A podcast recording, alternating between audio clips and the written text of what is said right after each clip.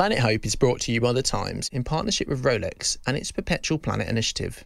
Hans Wilsdorf, the founder of Rolex, used the world as a testing ground for his watches, sending them to the most extreme locations, supporting 20th century explorers in their quest for discovery. As the 21st century unfolds, Rolex continues the legacy of its founder, supporting the explorers of today on their new mission to make the planet perpetual. The Earth is dependent on the individuals and organisations committed to finding solutions to preserve our home, if not for us, then for future generations.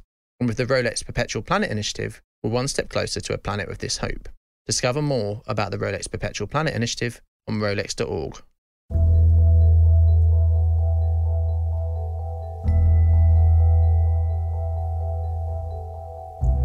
Just for a moment, imagine you've done your weekly food shop. You bring it into your house and begin unpacking. But you realise your fridge is broken. Nightmare, right?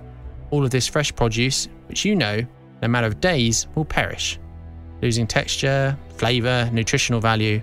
And if you want meat or seafood, you might as well eat it there and then, or bin it to avoid that nasty bacteria build-up. What a waste of money. What a waste of time going to the supermarket and getting all that food, right? We know that fridges are a key element in every kitchen. Almost every household has at least one that is always powered on, working non stop to preserve everything inside it. But what if we didn't have access to a fridge? What would you do with your food? In low income countries, this is the exact question that local farmers ask themselves on a daily basis. And often the answer is to discard it on the side of roads, village fields, abandoned market stalls. In these areas of our world, 45% of food spoils, mainly due to the lack of cold storage, which leaves small farmers pocketless, despite their hard work harvesting crops. But there is a solution, with incredible innovators who have made it their life's work to re envision and educate a nation. On the first day that we did that radio broadcast across eight radio stations, including ours, we received 7,899 phone calls, all asking is it really true? Climate change, we hear about it, but we don't know that mm. it's true. I'm Adam Vaughan, the Environment Editor for The Times, and this is Planet Hope in partnership with Rolex and its Perpetual Planet Initiative. Today we hear from the man who is revolutionising Africa's fresh food cycle.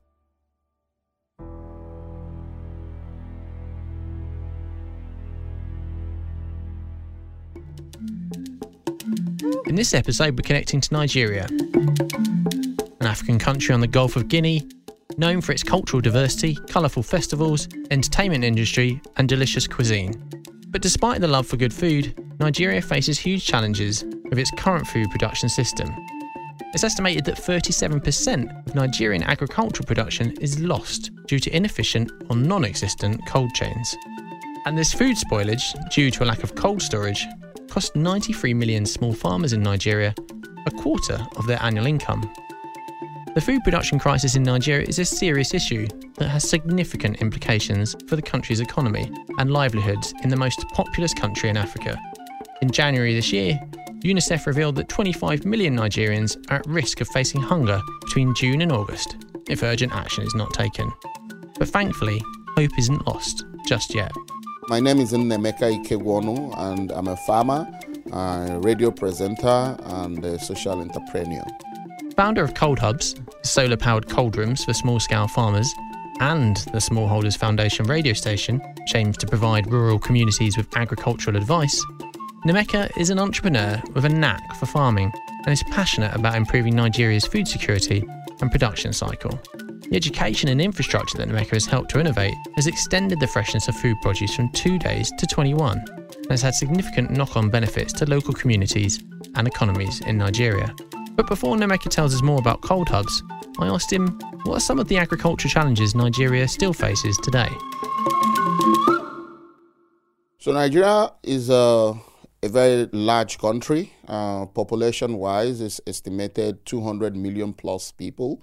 Is uh, considered the most populous country in Africa. And with that, you will see that there are a lot of mouths to feed every morning. Uh, we assume from official statistics there, there are about 90 million uh, plus smallholder farmers and food supply chain actors.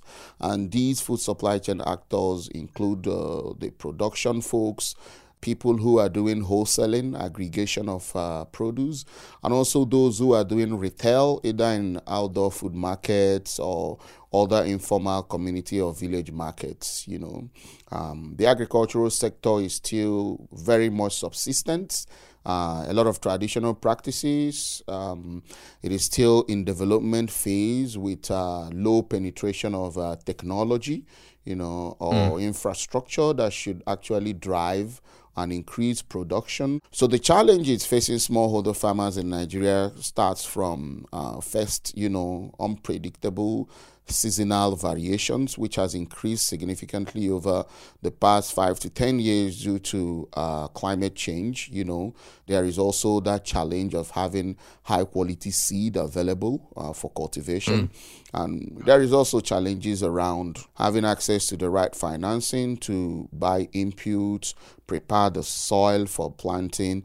And the mm. biggest mm. challenge is actually access to markets. You know, the reason that exists is because the, the infrastructure that should give us robust food supply chain, you know, are not existing.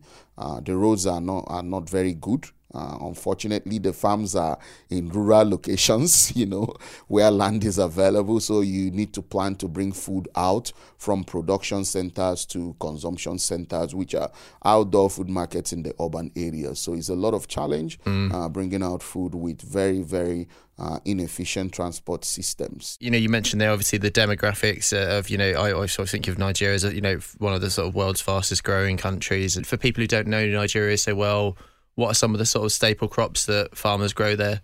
A lot of uh, yam are grown in Nigeria. Yams are like huge potatoes.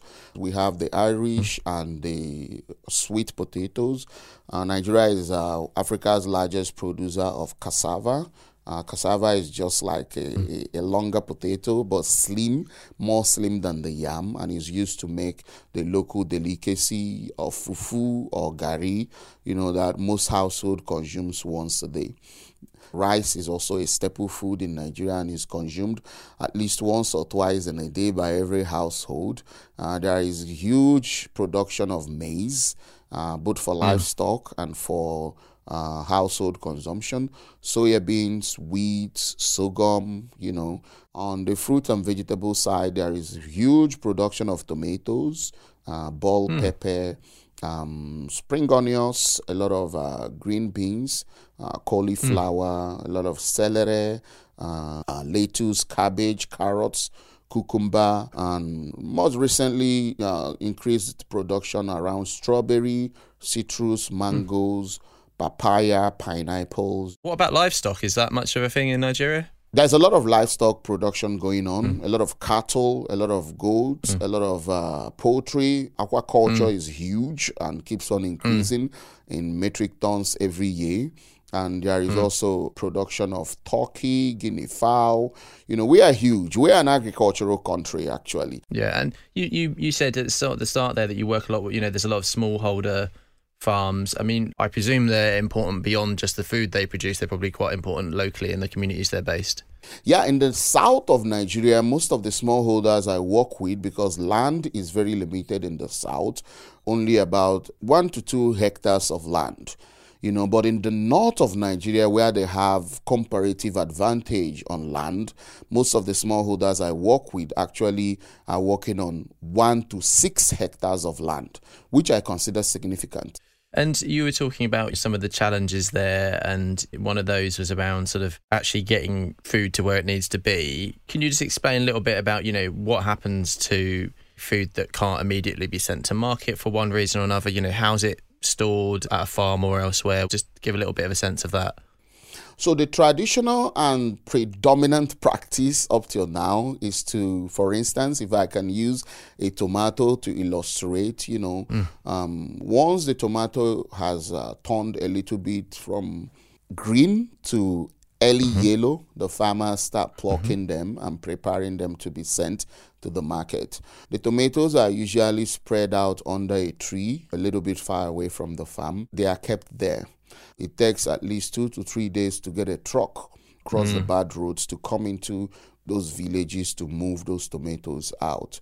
At least one mm. or two days before the truck arrives, the farmer rents raffia baskets. You know, the mm-hmm. raffia mm-hmm. is just a very light wood that you can bend, mm. you know, and it's yeah. used to weave baskets. They have small, tiny needles in them, you know.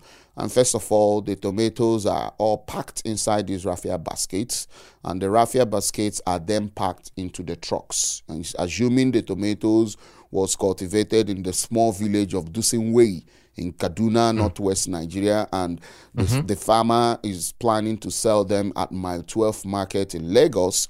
You know, this truck makes about 16 hours road trip uh, on one of the worst roads you can imagine.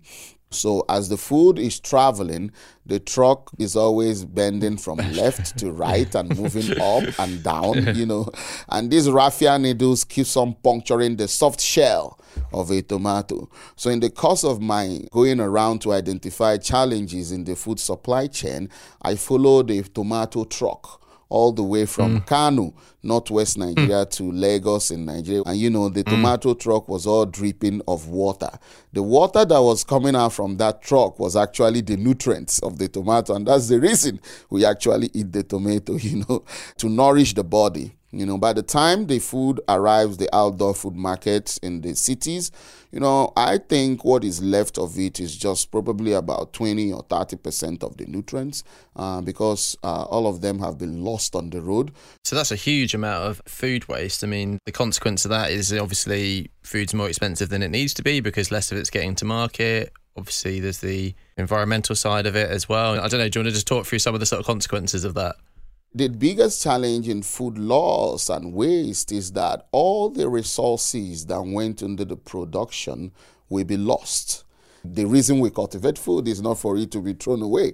You know, so at that time the food is lost or thrown away, the entire water, the entire investment in seed, the entire investment in sunshine, uh, the entire investment in labor, all the environmental financial and human resources are all lost at the same time. Mm. You know, so it makes totally there is no need to start producing if we are going to throw it away. It's just like buying a brand new Ferrari, driving it to a cliff and pushing it across the cliff. So what's the essence, you know? you know, so yeah, yeah, yeah, so that's really very important. That's a very colourful way of putting it with the Ferrari. so look, I want to just um, switch things up a little bit in terms of sort of coming round to your drive, I guess? I think the biggest motivation came from growing up in an agricultural family where my dad, uh, my mother rented farmlands, and there were five of us, and you know we needed to work alongside our parents right after school to grow crops or to tend to livestock. And as I grew up, I became very, very interested in agriculture. But you know, I, I didn't want to practice agriculture, although every time I try to escape, uh, it brings me back. I actually wanted to be a journalist because my parents listened to a lot of radio. Because I listened to news and current affairs, I ran the press club in the secondary school and also in the university, uh, always writing about news, both uh, political, social, uh, mm-hmm. spiritual, mm-hmm. or sports news, and at times a lot of foreign news, you know. After my university graduation, I had to go work with a non-profit organization that did uh, HIV/AIDS and health education. And my work really was to travel to rural communities in Akwa Ibom State, in the South-South region, Niger Delta area of Nigeria, to educate rural households on HIV prevention. You know, but I'm not a good health educator, frankly. You know, uh, when I travel to those communities, I spend hours having a debate about agriculture mm. with them. You know, there yeah. were forms I need to complete, you know, in the field as a result of my field education. I completely forget completing those forms, you know. And I come yeah. back to the office, and my boss one day told me, listen, you talk so much passionately about agriculture and you know quite a lot about it. And I told her I grew up with it, you know.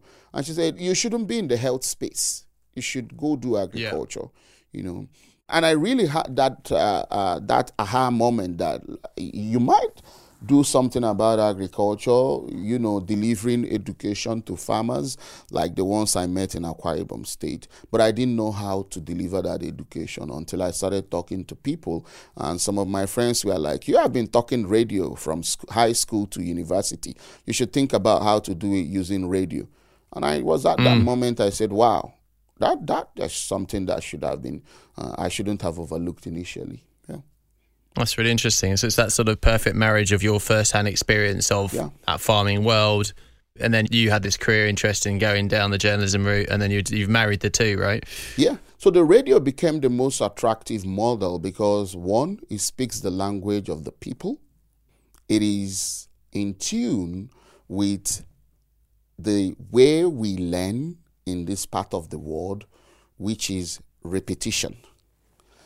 You know, so mm-hmm. the radio provided that medium where we can slowly deliver key agricultural messages in the way our people usually learn, which is education and entertainment is called edutainment today.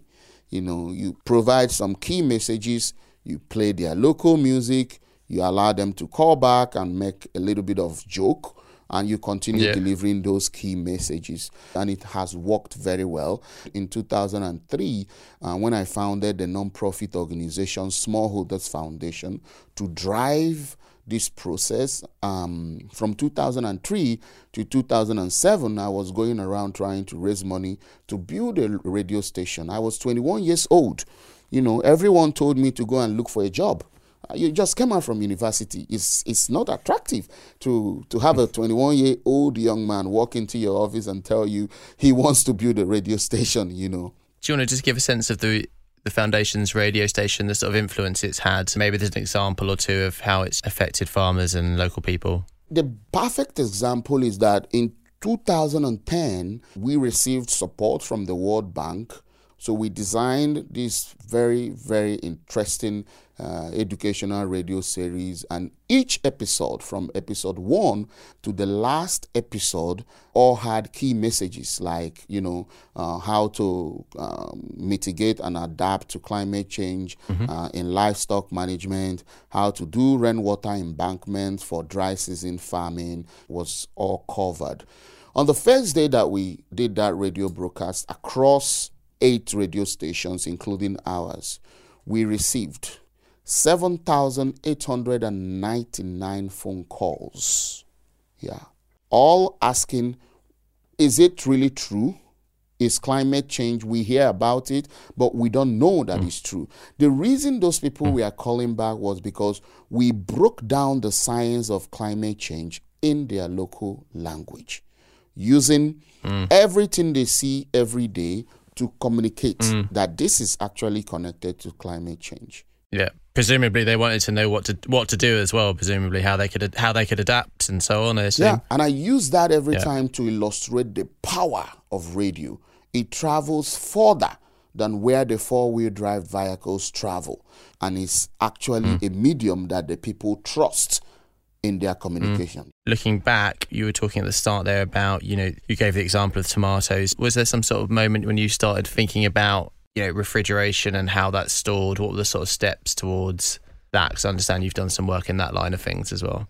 So, really, the moment was in August 2013. I was actually doing another 20 episode radio program titled Following the Cabbage.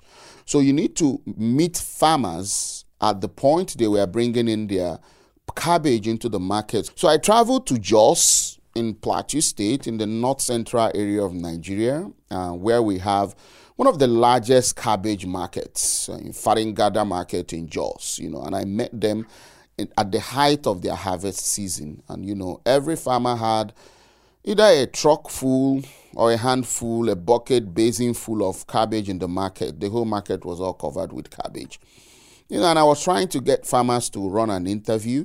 Uh, I found a young man who uh, told me that the reason they're in the market this early is to hustle and sell their cabbages, and that he'll be very happy to talk to me later on in the afternoon.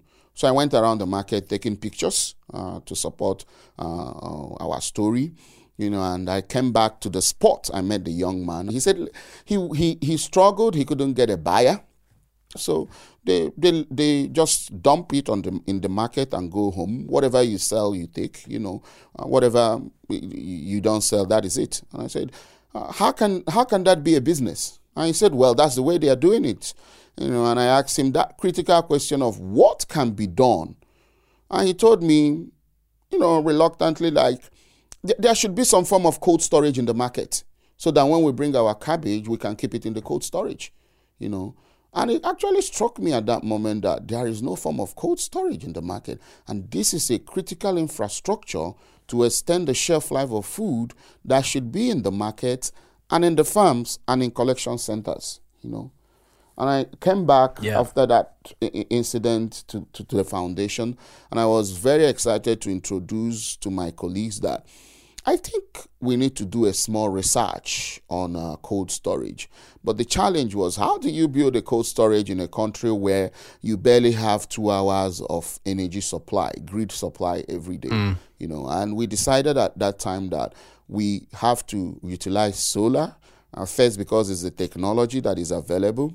And secondly, because mm-hmm. we have been promoting green practices and good environmental practices on our radio station, and we cannot be seen uh, running fossils. You know, so uh, yeah. in 2013, we started a research. In 2014, we built a solar powered cold room with a window unit air condition and mm. took it around 11 states of Nigeria. We towed it with a truck and in Gombe State, in the northeast of Nigeria, we asked some farmers who were using it, how would you like to own the product, this product here? Mm. And they said they don't want to own it, you know, that we should own it and give them the moment to rent space. And that was how the business model of pay as you store uh, started, you know, because the farmer said, make sure it's available every day. We will bring our produce and put in there, but make mm. sure it's available. We don't want to own it. We already have an agricultural yeah. business going on, you know. And in 2015, I decided to launch it as a company and also stepped down from my position as uh, a director at the Smallholders Foundation and the radio station. Uh, pretty much because the investors that came into Cold Hubs told me that I have to run Cold Hubs as a as a full time, and uh, because they are investing in me. Sadly, I had to leave mm. my passion in radio but I know I'm going back to radio after Cold Hubs. I love the fact that you did a series called Following the Cabbage. Uh, I say that sincerely as an environment correspondent.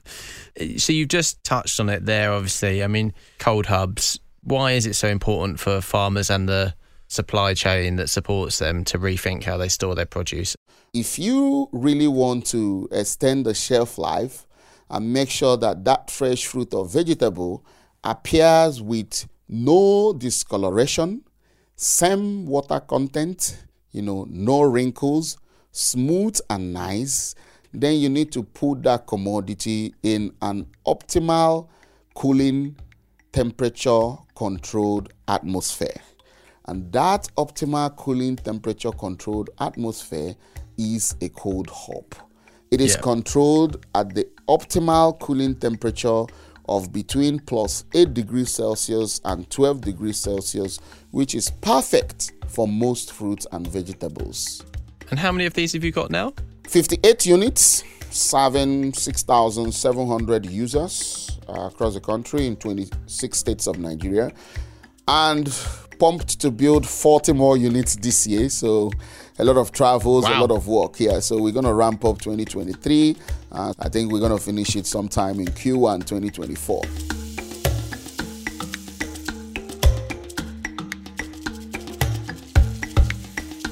We're talking to the entrepreneur and broadcaster Nnaemeka Ikegwuonu. Nnaemeka has made it clear how crucial cold storage infrastructure is to farmers and communities in Nigeria. With temperatures reaching a scorching 40 degrees in their hottest months, it's easy to imagine how quickly fresh food can spoil, leaving farmers penniless and locals hungry. Nnaemeka's early career in radio helped him to understand the importance of making cold chains more accessible to local farmers. And now, with 58 solar powered cold stations across the country offering 24 7 storage, farmers are able to increase the shelf life of the food they've worked hard to grow. Plus, as the hubs are installed in local markets, traders and townspeople have easy access to good quality food. I asked Emeka if he faced any challenges when integrating the cold hubs into communities. I think the difficulties is really changing perception of the people, you know, introducing new technology and to gain users who really felt that it was impossible turned out to be a challenge. Building from a technology side or perspective is not really hard. You know, these mm. cold rooms that come with six remote monitoring sensors that tells me on my mobile phones all the locations, ambient temperature, cold room temperature, mm. number of times the door of the cold room has been opened, you know, each of these cold rooms have you know sensors that tells us energy storage in the batteries and the eyes you know and we even have a video camera inside each cold station that shows loading mm. offloading of food going on you know yeah. yeah the technology works the solar installation is oversized you know each station yeah. has um, 25 kilowatts installed energy. What we are using is just yeah. about 15 kilowatts, you know, so we have 10 kilowatts excess energy that we are trying to use to produce ice blocks in each location for most of the meat folks, you know. So it is a robust technology that works. It is completely green. These cold hubs have the benefit of you know, improving the quality of the food, extending the life of it, reducing the waste, and so on. Presumably, they have sort of other benefits? Presumably, these end up generating jobs, for example. Yeah, we've created a lot of jobs. You know, each cold station creates two jobs for women. Uh, one is a hub operator. She oversees the loading and offloading of food and collection of user fee. And the second person is uh, her assistant who does marketing, uh, doing education, and onboarding new customers for that location. You know, so altogether mm. we've uh, been able to uh, provide about uh, 80 plus jobs for women. Nnaemeka, we've been talking a bit about the success of the Smallholders Foundation and Cold Hubs. It would be great to know how important receiving the Rolex Awards for Enterprise has been to that success. And just to remind people, the Rolex Awards for Enterprise supports individuals with innovative projects that improve life on the planet, expand knowledge, propose solutions to major challenges, or preserves our natural and cultural heritage for future generations. Spanning more than four decades since 1976, the 155 Rolex Award laureates include an extraordinary cohort of pioneers across a wide range of geographical locations and skills. Nnaemeka, you won the award in 2010. Tell me how crucial it was for your work to receive it. You know, prior to re- receiving the Rolex Award for Enterprise, nobody knew uh, the kind of work I was doing. And the Rolex Award for Enterprise uh, gave me an incredible publicity, you know. The first publicity was, you know, opening a Time magazine and seeing a picture of me.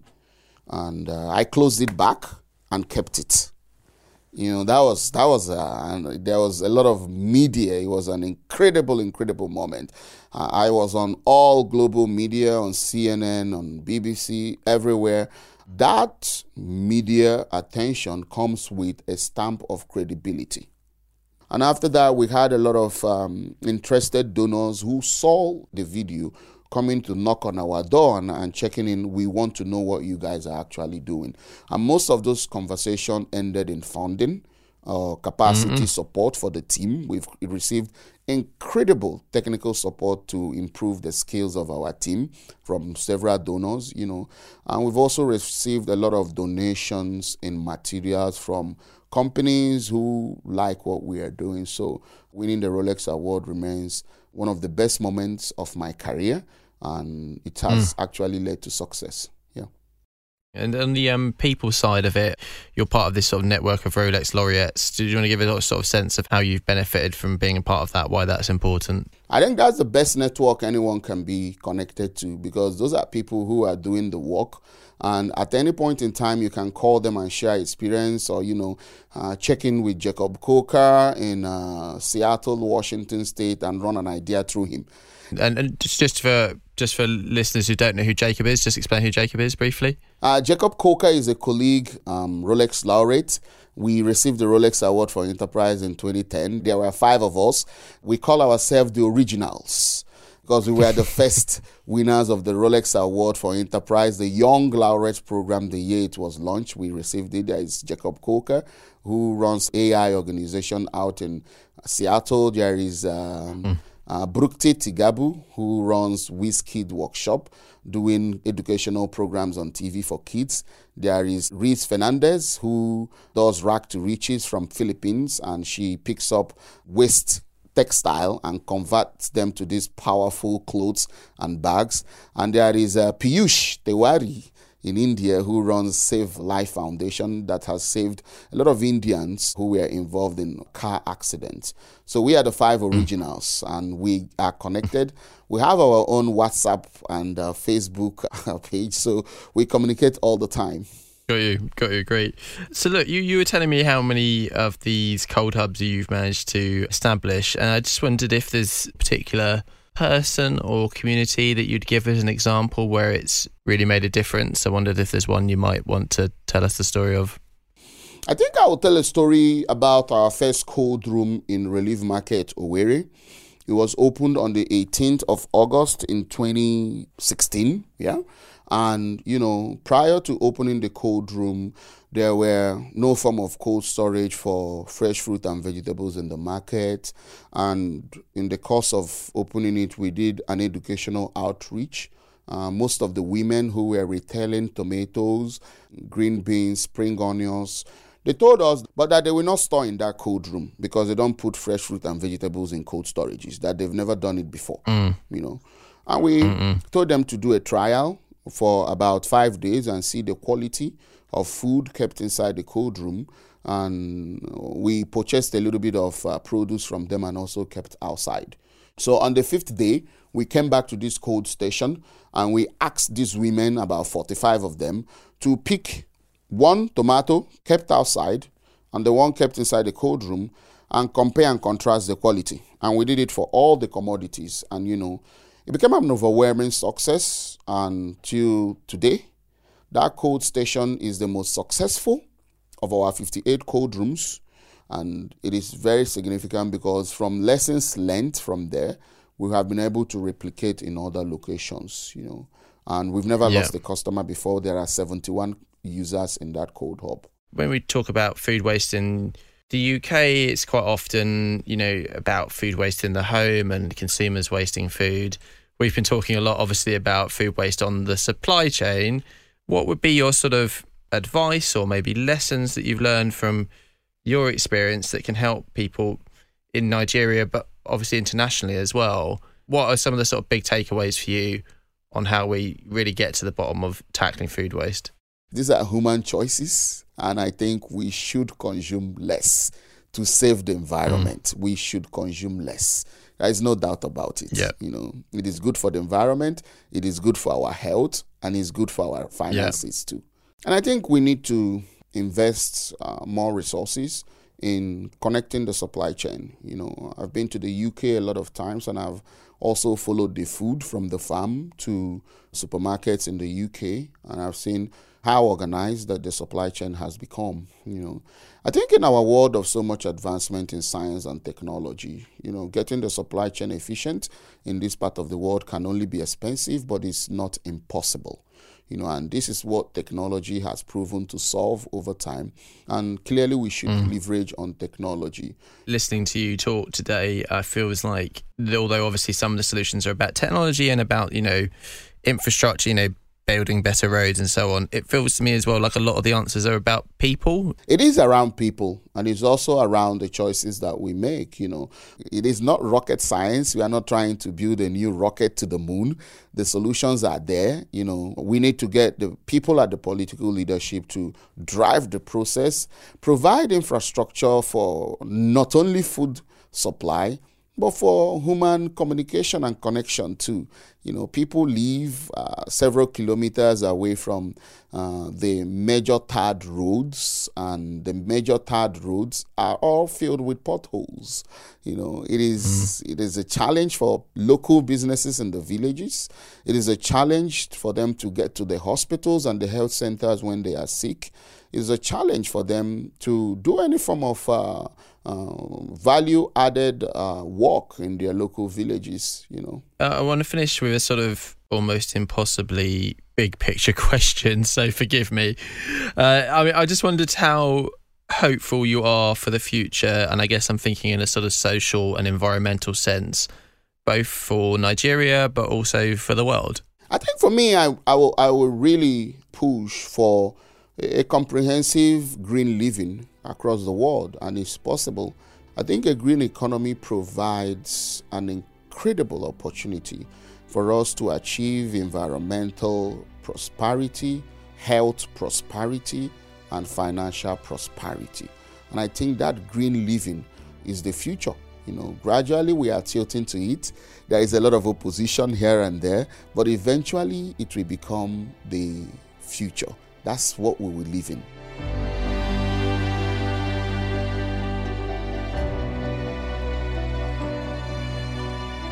You've been listening to Planet Hope with me, Adam Vaughan, and my guest, entrepreneur and broadcaster Nnaemeka Ikegwuonu.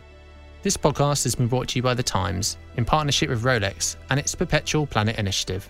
The series producer is Anya Pearce, the production coordinator is Oliver Adamson, and the production assistant is Shana Johnson. You can listen to us for free on the Times Radio app and download every episode in this series from wherever you get your podcasts. And don't forget to leave us a review. Thank you for listening. Planet Hope is brought to you by The Times in partnership with Rolex and its Perpetual Planet Initiative. For nearly a century, Rolex has championed pioneering explorers who have shed light on the world and pushed the boundaries of human endeavour. Today's explorers are no exception, but they have a new focus to make the planet perpetual. The Earth, once a playground for discovery, now needs our help to protect and preserve the natural world. Rolex supports the individuals and organisations who are protecting our world and inspiring generational hope as a part of its commitment to a perpetual planet. Discover more about the Rolex Perpetual Planet Initiative on rolex.org.